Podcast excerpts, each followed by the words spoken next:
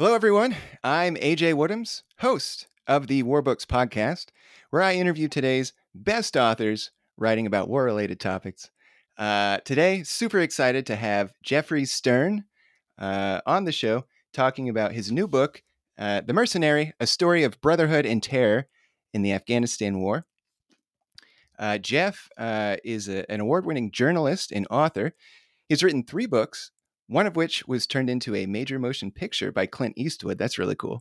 His work has appeared in the New York Times Magazine, Vanity Fair, Atlantic, and others. Jeff, how you doing today?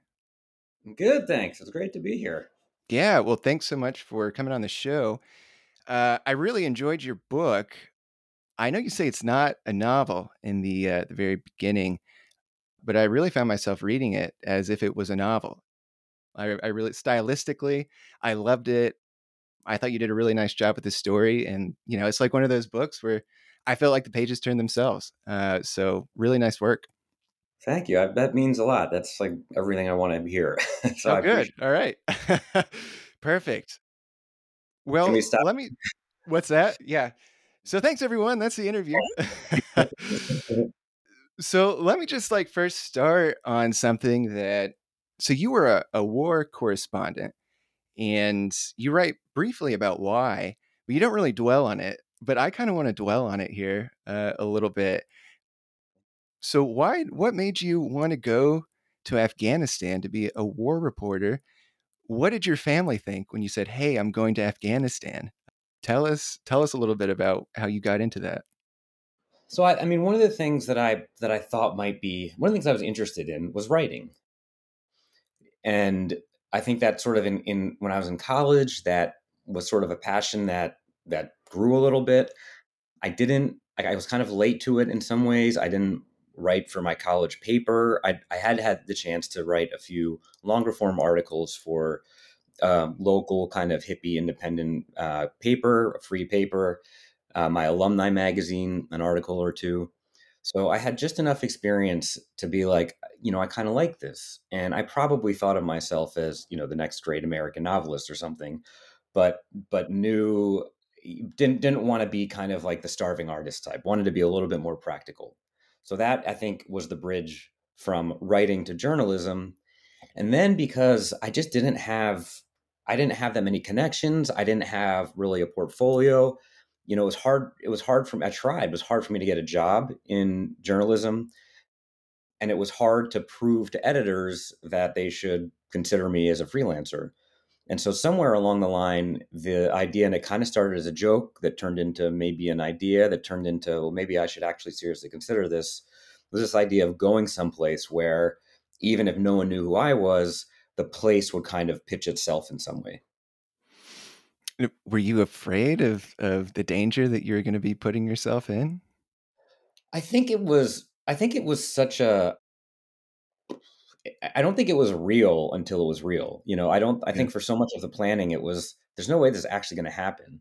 You know, oh, I forgot to get this kind of visa. Of course. So now I'm not going to go. You know, it wasn't until I kind of landed that it occurred to me that this might actually happen. And there were a million times along the way that it was like, yeah, see, I screwed this up. So I'm not actually going to go. Or, you know, it was always like this kind of thing happens in the movies, doesn't happen in real life. So eventually I'm going to have the reality check and it's not going to happen. So I think that prevented me from being scared, not because I was, you know, brave and willing to face the consequences, but because I didn't think I actually would. It's just like, you know, it's like, well, I guess like everything's kind of worked out in this. So I guess I'll jump in and do this. That, or a little bit also of the opposite, that this is not all going to continue to work out. So I'm not actually going to end up in Afghanistan. You know, I'm going to end up What did your family say when you told them? Well, I think partially because it had started as this kind of a joke. So I'd had this internship, and one of my bosses had a friend who was the Islamabad bureau chief or the Kabul bureau chief for, I think, the Washington Post, and had written and said, hey, you know, hey, buddy, hey, Brian, I'm coming home. You know, I'm giving up this post. And so my boss, Brian, you know, was like, oh, interesting. My my friend is coming home from running the bureau, the Washington Post bureau in, it was, you know, Kabul or Zambad or wherever it was. And I said, oh, I'll take over. And it was sort of a joke because everyone knew I was kind of like the least qualified intern they'd even ever had. So it was like, ha ha ha, you know, Jeff will take over. And then I think that sort of lodged in my head, like, what a funny joke. Well, now wait a minute, you know? And so, and I think I talked about it that way. So I talked about it as kind of a joke, then this sort of fantasy. Then, so I sort of unintentionally kind of like weaned people into the idea. So I think for them too, it was a little bit of a, this is not actually going to happen until I was taking off. Well, your book, so it's not really it's not a memoir, but it's, you know, your life is, you know, front and center in it. And you say, like I mentioned, it's not a novel. How would you classify your book, actually? You know, I'd love to classify it as a novel, actually. I mean, that's why I was so, you know, so affirming that you said that, because I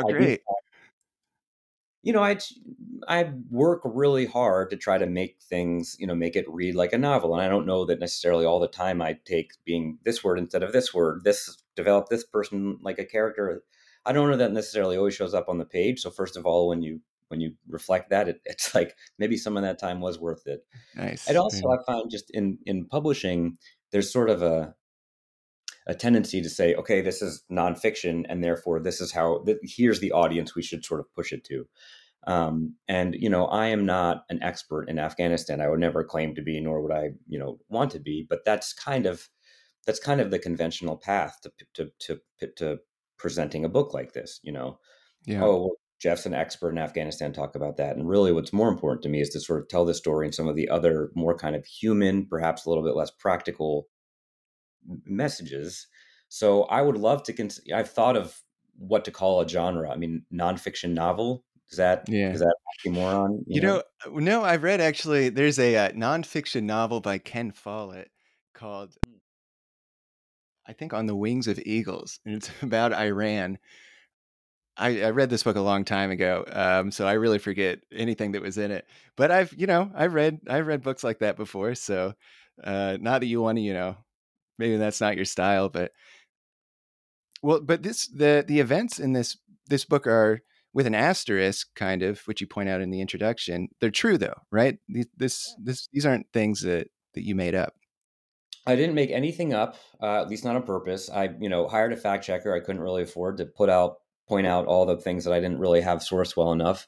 I mean, you know, it's impossible to avoid, you know, 100% avoid mistakes, but I tried as hard as I could to avoid them.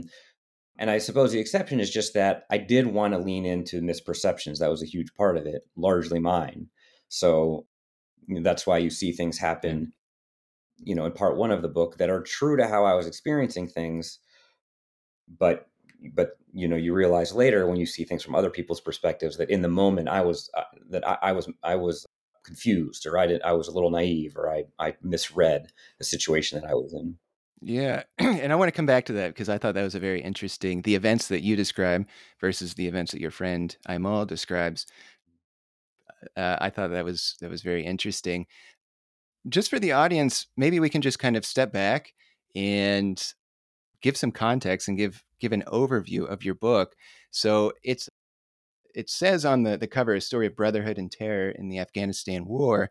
And it's the story of you and your friend Aimal, and your life story, his life story, and how those stories interweave and the events that take place. Is that an accurate way to? Yeah, that's perfect. I love that. Okay. Oh, great. Well, you know, talk a little bit then about, let's start with, you know, so you've got the story of Aimal in your book. Talk a little bit first about your friend Aimal, his background, his personality. He seems like a really interesting guy. Yeah. Talk a little bit about him. So, you know, when I first met him, he was a taxi driver, and he was really funny and really charming. And I just sort of felt like we bonded, and I didn't speak any Farsi. He was very confident in his English, but was very bad at it. But so there was lots of laughs, you know, there was a lot of just sort of connecting on on just sort of a human level. I think looking back, part of that is because we were similar in a lot of course, very different in a lot of ways, but similar in some ways. One of which was that we were both really ambitious, and we were both really trying to make a name for ourselves. And we were doing it kind of in a similar, in a similar atmosphere. You know, I was in an entirely new country, and this was his country, but it also kind of wasn't. I mean, this was his country that looked a lot different from how it had when he was a little bit younger, because all of a sudden there was, you know, so much money and so much international presence. So, you know, he was sort of his streets, but also a little bit different. And also there was this part of his city that grew up that he didn't really have access to, which is where all the kind of foreigners would spend time, and, you know, the bars and the bases and all this stuff. So we became friendly. He started to really look out for me. Our sort of lives continued to intersect. We were about the same age. And then at some point he kind of shifted from this, you know, scrappy, funny, hard luck, always kind of in need kid to pretty wealthy, and then really wealthy. And of course, at the time I was very confused and couldn't quite figure out what was going on. And it was only years later that he sort of clued me in to what had been going on under my nose. Yeah. And so like his backstory is he grew up, you know, very, I would say very, very poor in Afghanistan. You know, he was not one of the wealthy, right. The wealthier or from a right. wealthier family in Afghanistan. And his background was, you know, he becomes a businessman. He starts like selling CDs, I think, or something to do with music. And he just like kind of like slowly works his way up. And by the time you meet him, he owns his own. He drives for a taxi company, or he owns his own company. He drives for a taxi company. He hadn't started that to him at the time felt like, you know, as high as he could ever get, because he got to spend all this time with foreigners who he had kind of come to idolize, because earlier during the Taliban years and the Civil War years, when he was, you know, literally starving, one of the only ways that he had sort of relief was his brother had kind of stolen a satellite dish, and he would watch, you know, international but largely American television. So he sort of came to idolize foreigners, white people, the way he described it. He wanted to be around white people, and he wanted to be a white person. So when he got a job driving for this taxi company, you know, even though he was sort of getting paid not that much, for a while it was, I have arrived, you know, I get to spend time with foreign people. It was after that he started his own company. Yeah. And all the while, like, you know, growing up, you talk a little bit about how he's like, you know, the Afghanistan war starts, and before that, before 2001, he's watching on like his satellite dish, he's watching other countries, and it's kind of his escape in like the events going on in America or in Europe. And then September 11th obviously happens, and all of a sudden his country is on TV, and he's watching his own people. I thought that was really striking. Let's talk a little bit about kind of the Afghanistan war and how that obviously that's the backdrop to this story. So you get to Afghanistan in the late 2000s. I think it's 2007. That's right. What was going on in the war at that time? What was going on in Afghanistan? So I think if we look back now, that looks kind of like the beginning of really the insurgency kicking off into another kind of a higher gear. Of course, there was this period in the early 2000s where the Taliban had basically said, okay, we lose, we're out. And then they sort of came back. At the time, it didn't necessarily feel that way. It felt, to me, landing there, and, you know, I was probably blinkered a little bit just by the fact that I was having this crazy adventure that, again, I never thought would actually happen. And I was in this strange, but also like very beautiful place.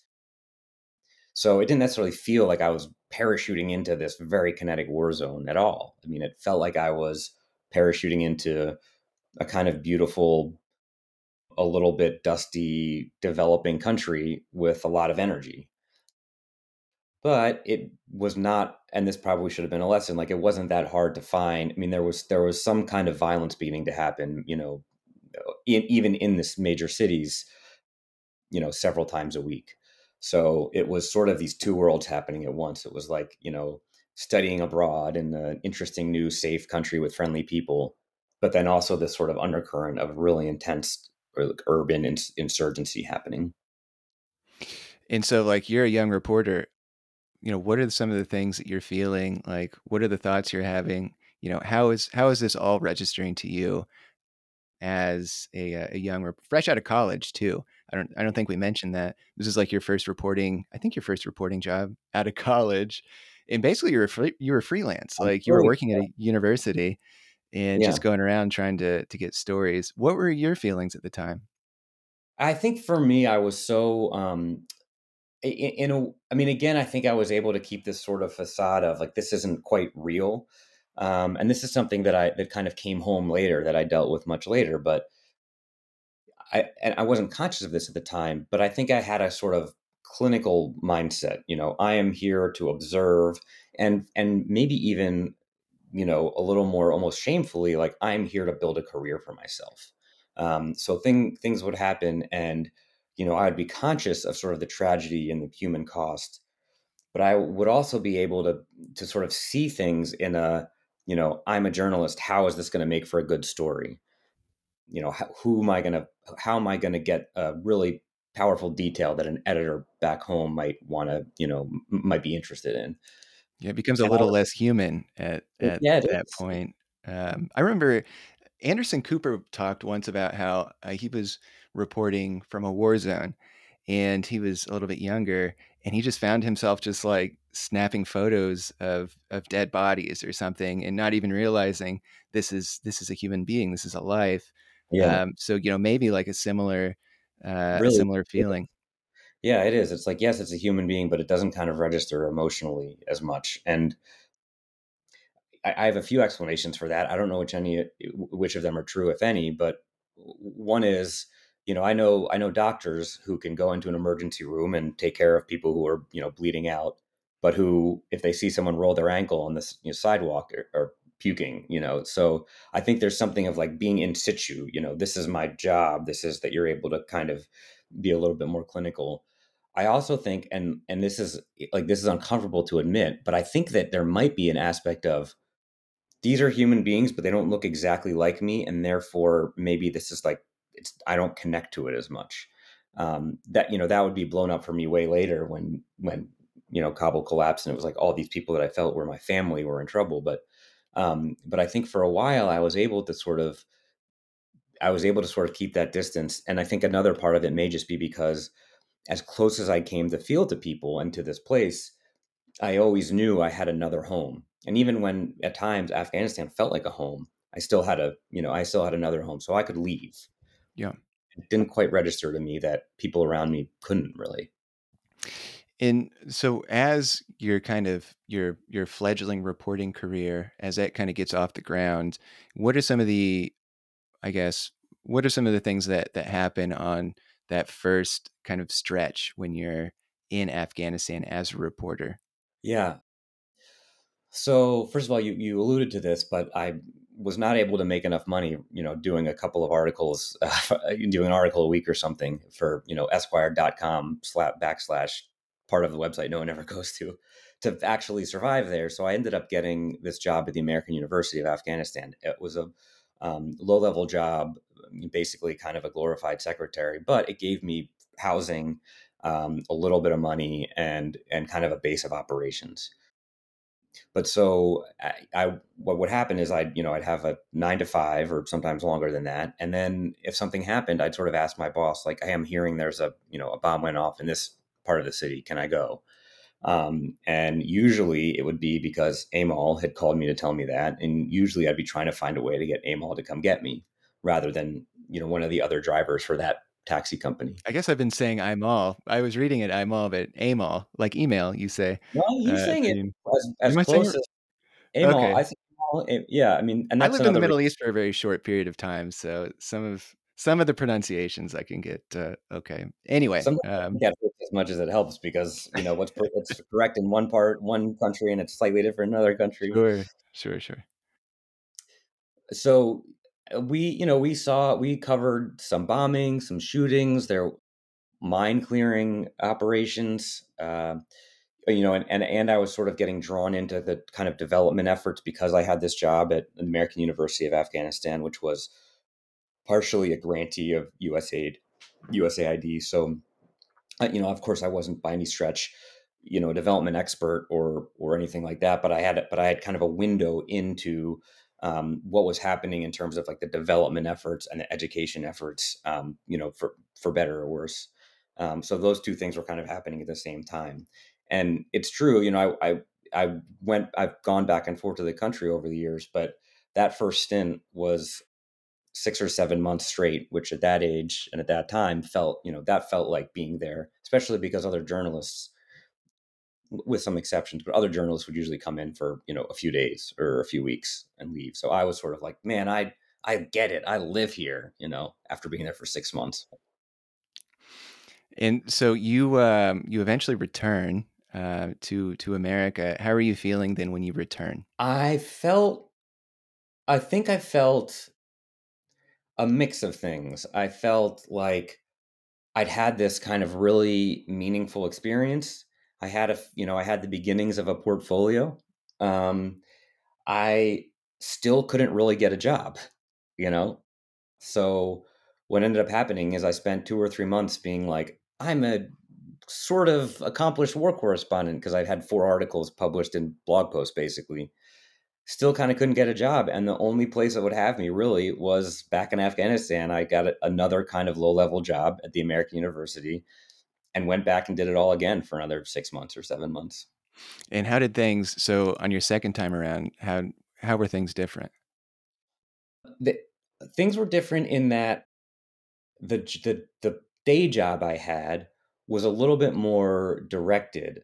I went back to start working on this a women's education program. So there had been this project run out of Thunderbird School of Global Management, Arizona, where they were bringing about 10 or 15 Afghan aspiring businesswomen over to Arizona to kind of combine them with mentors and run them through a modified version of this business school curriculum and then send them back. There was some connection between that school and the American University of Afghanistan, and they decided it'd be great if we could do a version of this in Afghanistan. It would sort of save money. We could reach more people. Everyone at the university was really busy with really important jobs, except for me. So not by any virtue of my qualifications, but sort of by the opposite, this was sort of put in my lap as like, figure out how to do this. So I spent a lot of time trying to figure out how to build this, Afghan women business training program in Kabul, which I, again, was like totally unqualified to do, but ended up being kind of an interesting, rhyme with my sort of night job as a journalist, because, I would go on these tours of local businesses and meet women doing interesting things. And then I would see sort of the other side of the country when I was at some, the site of some bombing or something.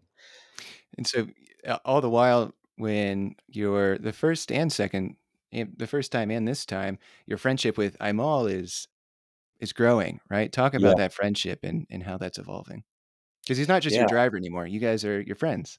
Yeah. He starts as my driver. I think pretty quickly I was like, I want this person to be my friend, and I'm going to make him be my friend, even if he doesn't want to be. He was also just my entire bureau. I mean, again, I had no access to official people. I had no resources behind me. So he became my translator, my driver, my security.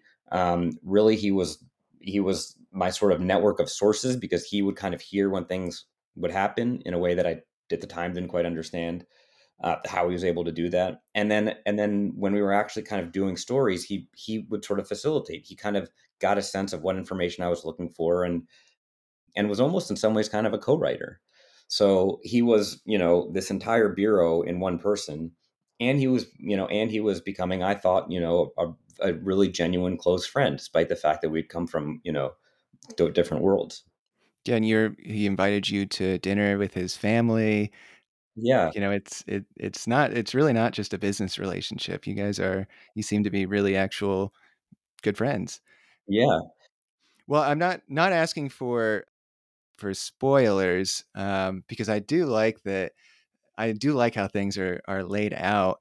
But maybe if you could just talk about some of the events that you would like to share with you and Aimal, and what those events were and why they're important to the story. So the two of the scenes that, as well, I'll describe two of the scenes that we see twice.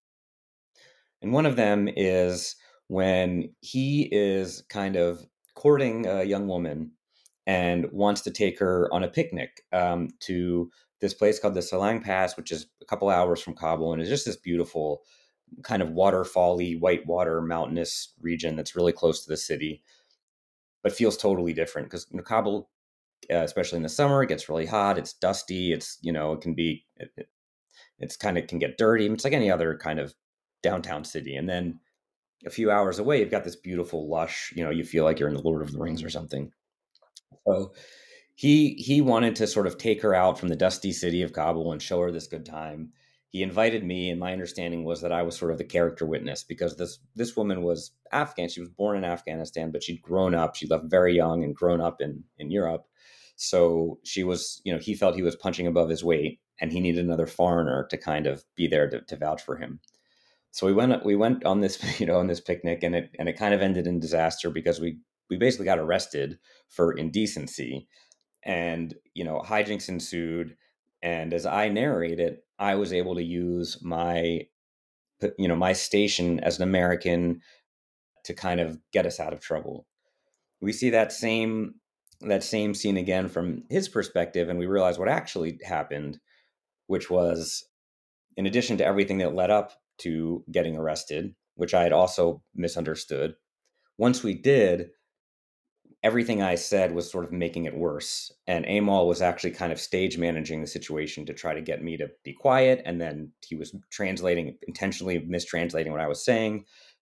So, you know, while I had remembered this event as, you know, wow, everyone's going to thank me. I stood up for myself, and I, you know, in this foreign land, I kind of presided over this moment and got us out of trouble.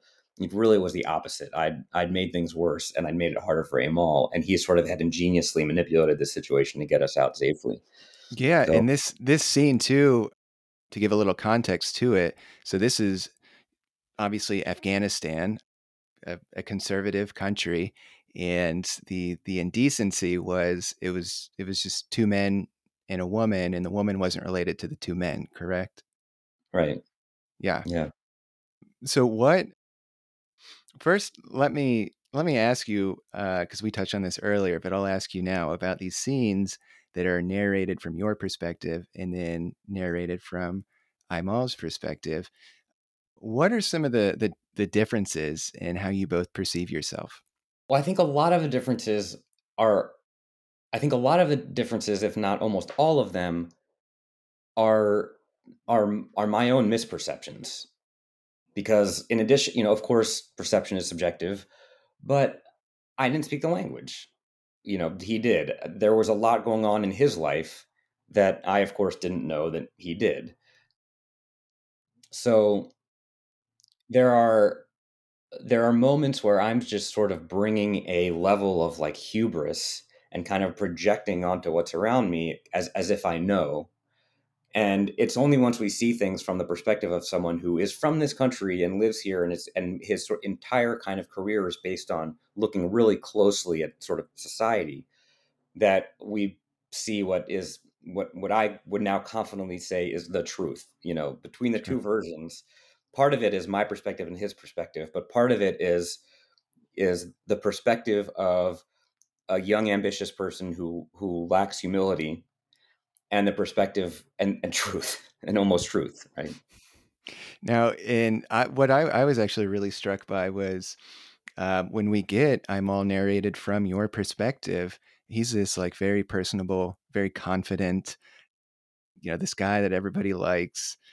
When we get narrated from his perspective, you really get a lot of insecurity, or at least I felt like insecurity. For example, you know, he's always ruminating on how, you know, his father died at when he was very young, and like he doesn't come from wealth, and, you know, Americans are kind of these exalted people, mm-hmm. and, you know, he's just this like Afghan who doesn't really matter. Talk a little bit about how, because obviously you're not in his mind, but for the purposes of the book, you are in his mind. Talk about how that kind of, I don't want to say character of Aimal developed, but what was that? How did you come on that process? So I think it started because before there was ever a book, I was visiting him in Canada a few years ago, and he brought up another story that we'd done together.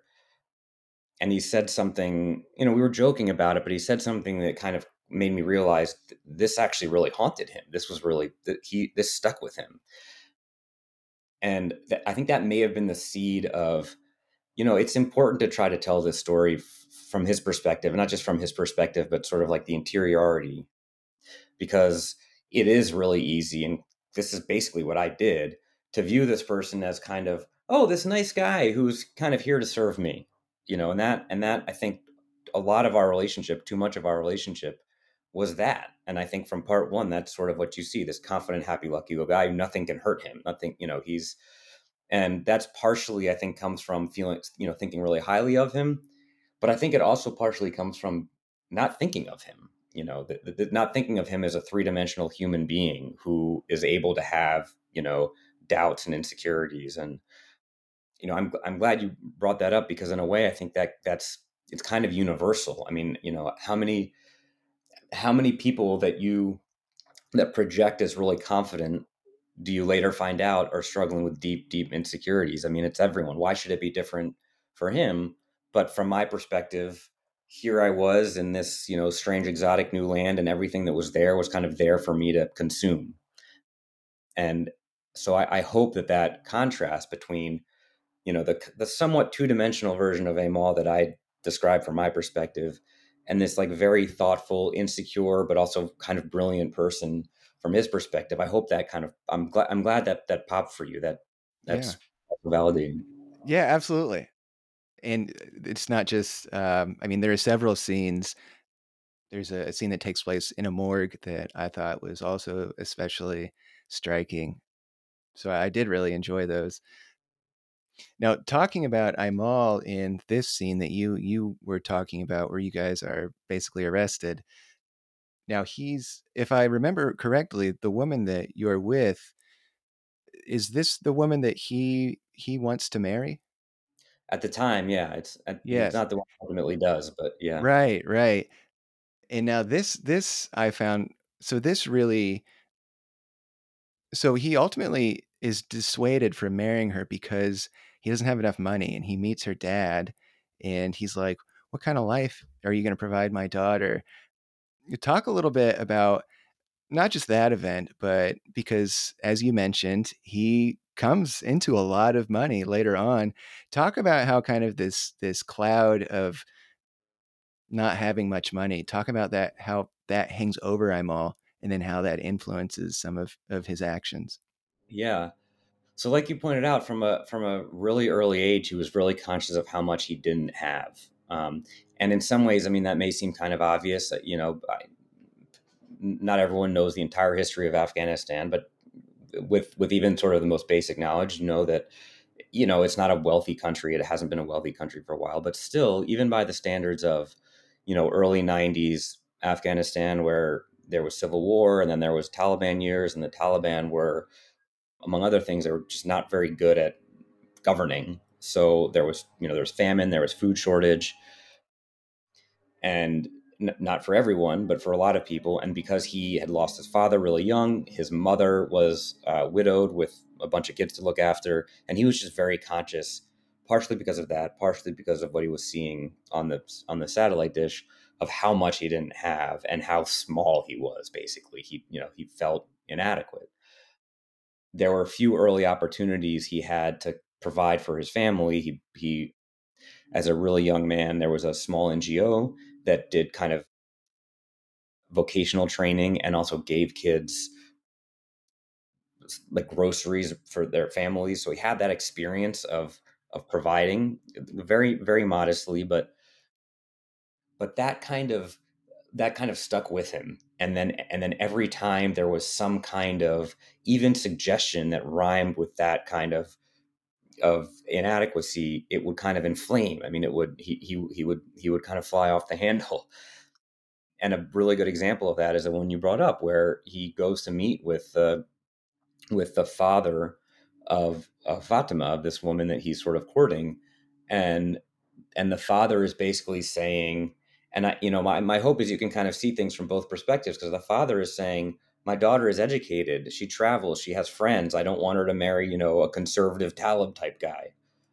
But to Aimal, what's happening is he's saying, you're poor, you're not good enough for her. Where's your father? Where's your, you know, and it's almost like violent, the feeling of, yeah, of course, again, I'm being made to feel, you know, small and inadequate because I don't have a family, I don't have money, I don't have, and it inflames that sense of, you know, so screw you guys, I'm going to do it. I'm going to find a way, and I'm going to be big enough that you're all going to be, you know, begging me for forgiveness. Yeah. And so then talk about like that. Well, actually, before I ask you, we're going to come back to this in a second, but okay. I was thinking about, just as you were just talking, did you know about his upbringing when you were there and you were with him? No. So this is something you found out afterwards. Yeah. Okay. So at the time, like, what did you think about, you know, his life and his upbringing and his background? Like, how did you feel as an American? You know, what were some of those? Did you already feel like, I obviously come from a much wealthier place than Aimal? I think I was conscious of being exalted, you know, to use your word, exalted as a foreigner, as an American, and probably not as uncomfortable with that as I should have been. You know, I sort of enjoyed this feeling of being really special through no achievement of my own, just because, you know, I had white skin and was from America. You know, that was sort of enough for me to be special initially in his eyes. And it felt like in a lot of people's eyes, and I just kind of took it, you know, sure. And I sort of said, yes, you're welcome. You know, I'm great because I was born in the right place. How did you feel when you found out that, oh gosh, his background, like he comes from a very poor place? I wasn't shocked. I mean, I think I knew enough to know. I mean, I think I knew it. Of course, I didn't assume he came from great wealth. I was always impressed with his house, but I think that's just because, you know, his family, his mom and his brothers worked really hard and to keep this house that was in the center of Kabul. But when he would have me over for these meals, they were always, you know, there was so much food, and I sort of assumed that was not normal, but it didn't bother me, and I wasn't sort of shocked when I found out the details of his early childhood. It kind of tracked, but also I found myself really kind of like wanting to like reach out and hug that kid, you know, and be like, it'll, you know, you're good. You're, you know, you'll be okay. This is not your fault. So talk about then this journey that Aimal begins after, like, you know, he loves this woman and wants to marry her, but like he's broke. Talk about his journey then from like, okay, like I'm tired of being broke to wealth. Yeah. So some of his other friends at this taxi company decide to start their own taxi company, and they invite him to be a part of it. And what he finds is they mistreat him too. They kind of look down on him too, but they also like take his ideas. And so at some point, and he says this is because I suggested it, which I don't remember, but at some point I suggest, why don't you just start your own company? And for some reason that hadn't occurred to him. I think he didn't, you know, again, to your point, like I saw this sort of confident, you know, mouthy kid who like could do anything. He saw like, how could I'm just Aimal, I'm just some poor Afghan. How could I ever start my own business? But the way he describes it, when I was like, well, screw it, why don't you start your own? That kind of stayed with him. And eventually he kind of had a bit of a falling out with the second taxi company, decided to start his own company. At that time, I was in America. He called me and asked for an initial investment. I found a way to wire him $700. And I thought that was a point. I thought it was interesting that you gave him $700 to start his company. Yeah, I don't know why that. I mean, I know that felt like a huge amount to me, but I also knew that just in the grand scheme of starting a business, that couldn't possibly be a lot. And it turns out that's, you know, that does become a very minuscule amount. It turns out, but in the interim, as he began becoming successful in a way that I, you know, in my part, I can't quite figure out how. And he's like, you did this, you started this company, this is your company. Again, I was like, all right, you know, I don't really see if $700 could do it, but I'll take it. I'll take the credit. So I guess, yeah, I mean, without giving too much away, he started a taxi company. It became more than a taxi company. And he found a way to exploit the misunderstanding, you know, the gap between the international community and Afghans, in particular when it came to weapons. And it's tied to the American just influx of cash, or I guess it's the NATO. I'm not sure what the right terminology. You know, International Security Assistance Force, which I think is NATO plus a few. Maybe it's NATO minus a few, but anyway, I say NATO too. But there's just this massive kind of influx of cash that that Aimal is, you know, that's ultimately that's how he makes this wealth for himself. Much like a lot of other people, he finds ways to get a part of that. Talk about why, you know, what is this? Why is there so much money pouring in? What are the types of things that people are doing with this money? Talk about kind of this cash infusion. Yeah, like, so one of the things I was hoping the book might do is, you know, of course, we hear about corruption in wartime contracting in Iraq, Afghanistan, elsewhere. You know, we hear stories all the time about, you know, how horrible it is, how much money is lost, and how much graft there is and inefficiency. And, you know, in a way, he embodies that. Like, that's where he's making his hay. And so part of my hope is like, yes, but like, let's get to know someone. So we're rooting for that person and then find ourselves almost rooting for him to make more of this American taxpayer money.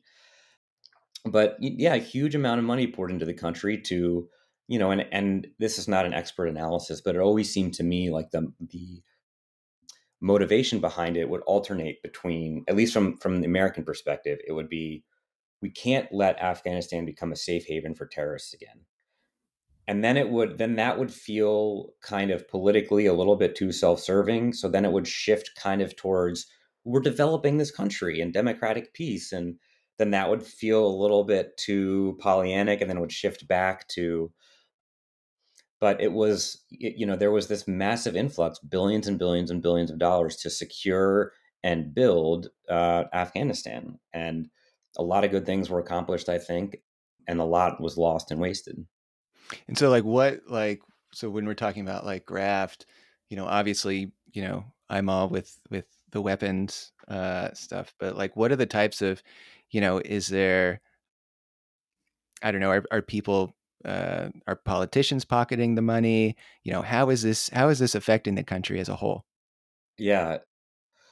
It's like a version of, you know, we talk about inequality, income inequality, and, you know, almost everywhere, but in America, for example, and it's like that there with a slightly different driver and kind of a different scale. But, you know, if you're a Western country, or if you're a neighboring country, if you're Iran or Pakistan, or your country nearby, you know, it's important. Afghanistan is sort of a chessboard. It's sort of in this, you know, it's landlocked, but it's in the strategic place. So a lot of countries find various ways of buying influence. You know, you want to make sure that your country is, you know, the person who's in power, the people who are in power have good relationship and sense of obligation to your country. So that can be a country sending literal bags of cash, which the CIA has done. We've done that. I'm sure other countries have done that too, or sending goods, you know, sending weapons, sending vehicles, sometimes sending weapons so that your side, you know, the side you've chosen to back can fight. And I think sometimes just sending them as sort of like, here, like us. And it was largely that Aimal was able to exploit. And so, you know, there's an example with up-armored vehicles, which, you know, are kind of expensive to ship, especially to a landlocked country. But some of the neighboring countries were giving them as part of their patronage relationships with certain warlords and leaders, often way more than those warlords and leaders actually needed.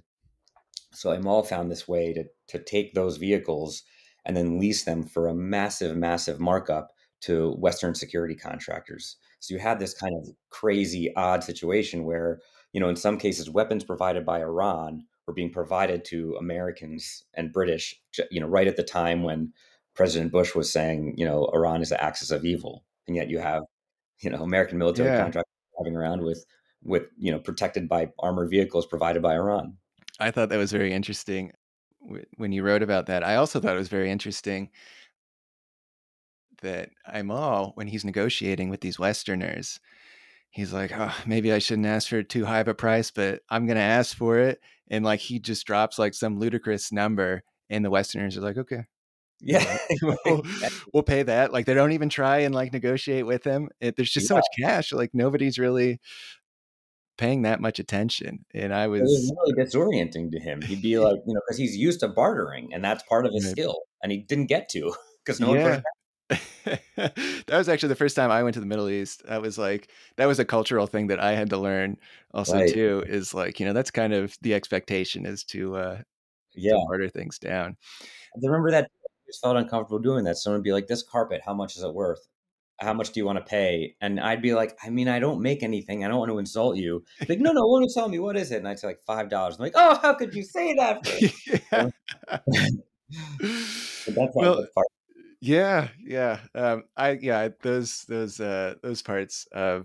the book, if not resonated, at least I was like, oh yeah, that's that.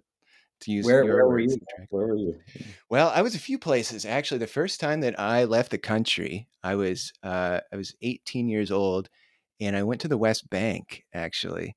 I spent a summer living in Bethlehem, and I was studying Arabic in college at the time. I was at Indiana University, and I never left the country before. But I think a little bit like what you were talking about when you were growing up, you know, you kind of wanted to like get out and see the world, and you know, there's much more out there, and which really drove you to writing. You know, I too, like, you know, I was just like dying to like go see the world and go see things. Oh. And I got a travel grant from this company to spend a summer in the West Bank, and wow. I got to practice my Arabic. I lived with a Palestinian family, which was very, very cool, because I got like, you know, every day was like a new wow. course on Middle Eastern culture. So that was really cool. And then when I was in college for another summer, I went to Oman. And then when I graduated, I lived in Jordan and Qatar for a short period of time. So yeah, so I've been to a few places. Yeah, definitely no war zones. But I've got like a little knowledge of Middle Eastern culture. But the bartering stuff is like totally like, and I'm still like I'm not good at doing that. No, yeah. I never learned like, there's no way I would ever make it in the Middle East trying to like wheel and deal. No, not at all. Yeah, you need someone like him. Exactly. Yeah. No, like and you know, I've met those people when I've been in the Middle East. When I was in Jordan, there was this guy real nice guy, a professor when I was in college. He introduced me to him for him to help me find an apartment, and for, you know, to do those things that nobody, you know, don't trust, like this Westerner from Indiana. Like, I grew up in like this small rural town. And so like this guy was like, he was Iraqi, and he was like, he fought in Saddam's army. Like, he was a big guy. And it's so funny because when I was reading your book, I assumed that on the cover here is Aimal on the left and you on the right. Is that? Yep. Well, for some reason that didn't register until like maybe 50 pages in, and I flipped back and I was like, oh, that must be the guy. But when I was reading your story, I was picturing this guy, this Iraqi guy who was like helping me around Jordan, as like kind of this fixer, because that's who he was. And like, he could negotiate.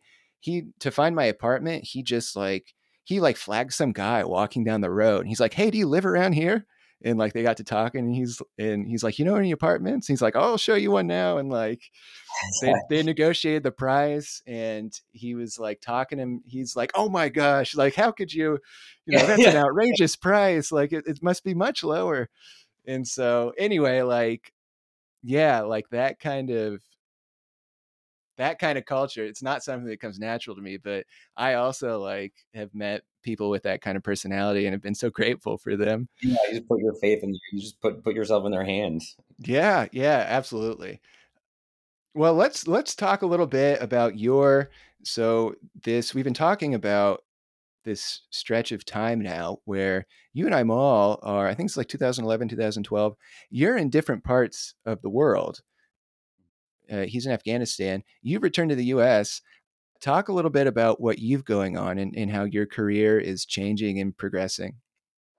Yeah, so I ended up going to graduate school for international security, international relations, and then finishing again, not really being able to get a job, and decided to really kind of bear down and try to do a book. And long story short, I ended up writing this book about a coeducational school in Afghanistan that was at that time already 2012, preparing for what looked like an imminent U.S. withdrawal. So, and after that, I began working on some more long form magazine stories and started, sort of traveling the world again. Well, let's fast forward a little bit here then to, I guess, 2021, which is like a 10-year jump, but we've only got so much time here. Talk about your career a little bit, how it's progressed, and then talk about the Taliban's takeover of Afghanistan and how that impacted you. So in many ways, thanks to this kind of base that Aimal had helped me build, I was able to do this book when that first book was, after I'd submitted a first draft and before it was published, I wrote to every magazine editor I could find and said, "Hey, I've got some time because I'm waiting for my book to come out because I wrote a book because my book's going to be published." Because I just like repeated the fact that I, as shamelessly as I could, and ended up getting some assignments in various parts of the world and had a few years of covering, outbreaks and different civil conflicts and wars and insurgencies. All the while, Afghanistan had been kind of, my first love, I guess, but also I just become so close to so many people there. And as the Biden administration announced they weren't going to change, they were going to pull troops entirely out by that August 2021. A lot of us who were friends and family of the country, kind of like, or of communities there, started to get worried. I think I still had some kind of denial that, well, it's not actually going to happen, but better start building some pathways out just in case. The person I was most worried about was this guy who had founded this coeducational school and was a member of an ethnic and religious minority. So for a variety of reasons, he was really at risk. And also I was just very close to him and his family. So there were a few months of just kind of writing and calling different American universities and think tanks and trying to find positions for him. And actually a lot of really positive response. I was really kind of amazed. People who were not trying to, this was before there was that moment where everyone was paying attention to Afghanistan. There was no like glory or glamour or posturing in it. There were just people who learned a little bit about this person and kind of wanted to help. Ultimately, none of that worked because not everyone in his family had passports. Not everyone had visas. The embassies were overrun already. Plus, they were sort of already operating with skeleton crews, and it just got more and more and more urgent until we came to August 2021, and city after city was falling to the Taliban.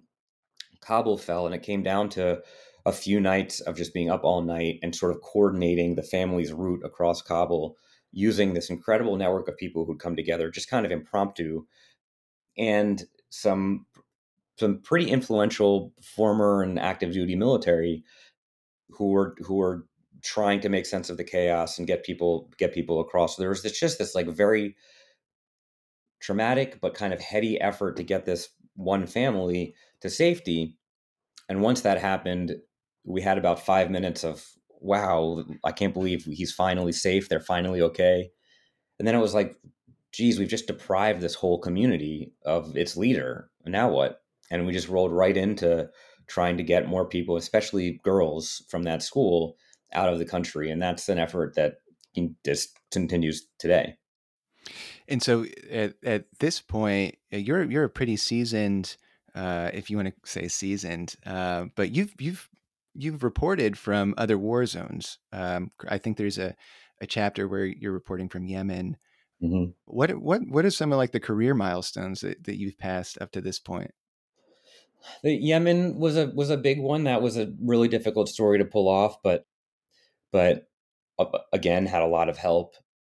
And that was one of the things I was trying to do with that, I guess with a lot of the stories, is try to take kind of exotic and foreign and difficult to understand, and then sometimes kind of too big to understand crises, and try to render them in a kind of intimate, personal, easy to grasp way. And I certainly don't always succeed, but that's often part of the motivation of, trying to find an angle in. I'd done a story in northern Iraq about ISIS siege on Kirkuk, and couldn't quite figure out how to like portray that in a way that Western readers might feel connected. And the solution ended up being this one story about a guy who had an old bulletproof BMW that he drove around and saved a bunch of people. So it was like, literally, there's a BMW, like people know what a BMW looks like. Maybe that's the almost literal vehicle I can use to sort of transport people to this other conflict. So there's a number of things trying to do that. I'd co-written a couple of books that would kind of help pay for my habit of trying to do these, this war reporting that still was freelance.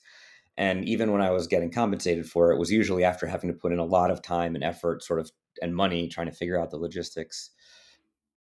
And then I think one of the meaningful differences between all of those and Afghanistan was that, again, like I didn't realize this at the time, was that I could always come home.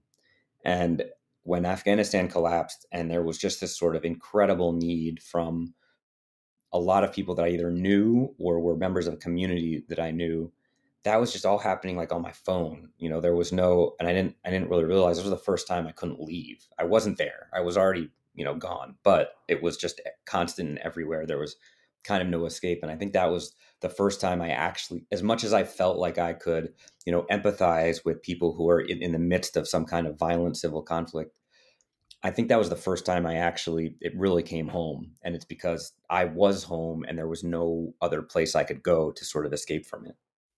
Yeah. And you've touched on this actually a little bit in the afterword of your book about war correspondence, just kind of in general. What do you think your book says about war correspondence and war reporters? What do you think the takeaway is there? I think that, one of the things, and of course I'm trying, partially because I want this to be more like a novel, even though I tried very hard to make sure it's all true and corroborated. I'm trying not to be preachy, but if there is one message to foreign policymakers and also to people who cover foreign policy and foreign correspondence and war correspondence, it's just the benefit of humility and what happens when you lack it. And I'm sort of trying to use my, part one, myself, as an example of the damage you can cause if you aren't humble, if you don't acknowledge a little bit of what you don't know. And also, if you license yourself to just do anything under the kind of rubric of, I'm a journalist, and therefore no matter what I do, I'm fighting the good fight.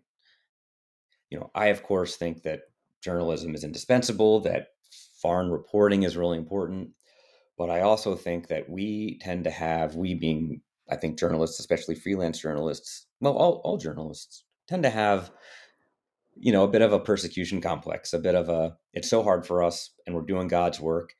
And therefore, whatever pain I might inflict on this person I'm interviewing is worth it because I'm informing, the public. And it's not that I necessarily always strongly disagree with that, but I think that it's worth pausing and asking the question. And I think that we don't often do that. I think we often say, here I am, stick the microphone in someone's face. What was it like when your family was killed? And we don't really often think, is this necessary? Is this actually helpful? Am I, should I be caught re-traumatizing this person? So I think it's that sort of pause and question and a little bit of introspection that I would advise to my earlier self. And, if I'm going to be so bold as to advise other journalists, is it may be that. Wonderful. Well, Jeff, this has been a terrific interview. I could just keep going, but I know we got to wrap up. Finally here, what are you working on next?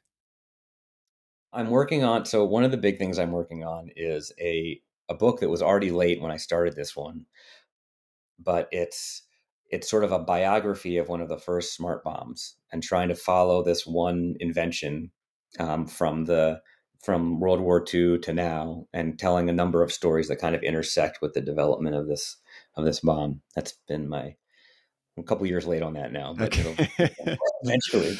Well, I hope whenever you finish it, I hope you come back on, and I'd love to talk to you about it. Yeah, I like it. Well, where if people want to follow you, or where can people find you? Are you on social media? Yeah, I'm not that good at it, but I'm trying to sort of learn that everybody. Join the club. Yeah. Maybe easiest thing is just the website, jeffreyestern.com. And I'll do a tweet once every 6 months. So cool. Okay, perfect.